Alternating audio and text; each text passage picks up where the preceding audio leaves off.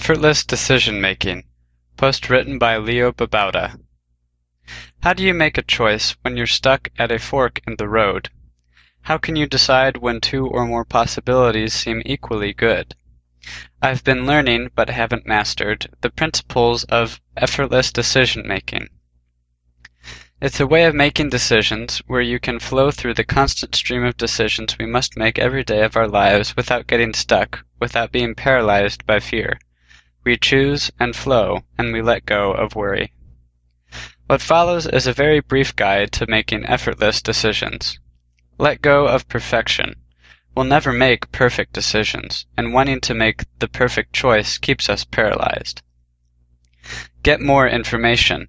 Don't let this hold you up, but if you're stuck, it's often because you don't have the necessary info. What info do you need? Can you easily get it? Get it now if you can, but don't be held up by the lack of info. Try and error. If you don't have enough info, and that's usually the case, just choose. It doesn't really matter what you choose, just make a choice and let go of the idea of making the right choice. Now live with that choice for a bit and see what happens.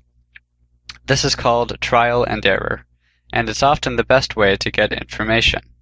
We try something and see how it works out and then we have more information to make better decisions in the future.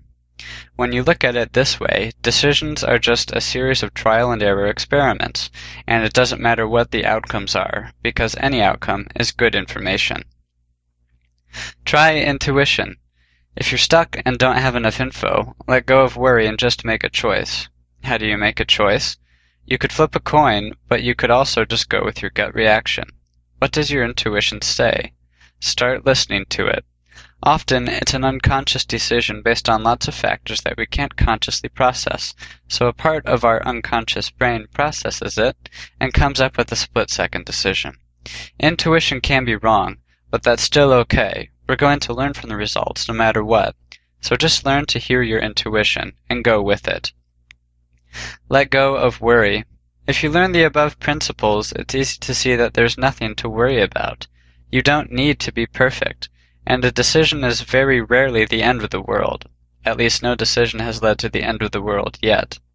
Sure, history is littered with the corpses of those who made bad decisions, but there are a million times more decisions that were made without any really bad consequences. You won't die, you'll just learn. So don't worry, just choose.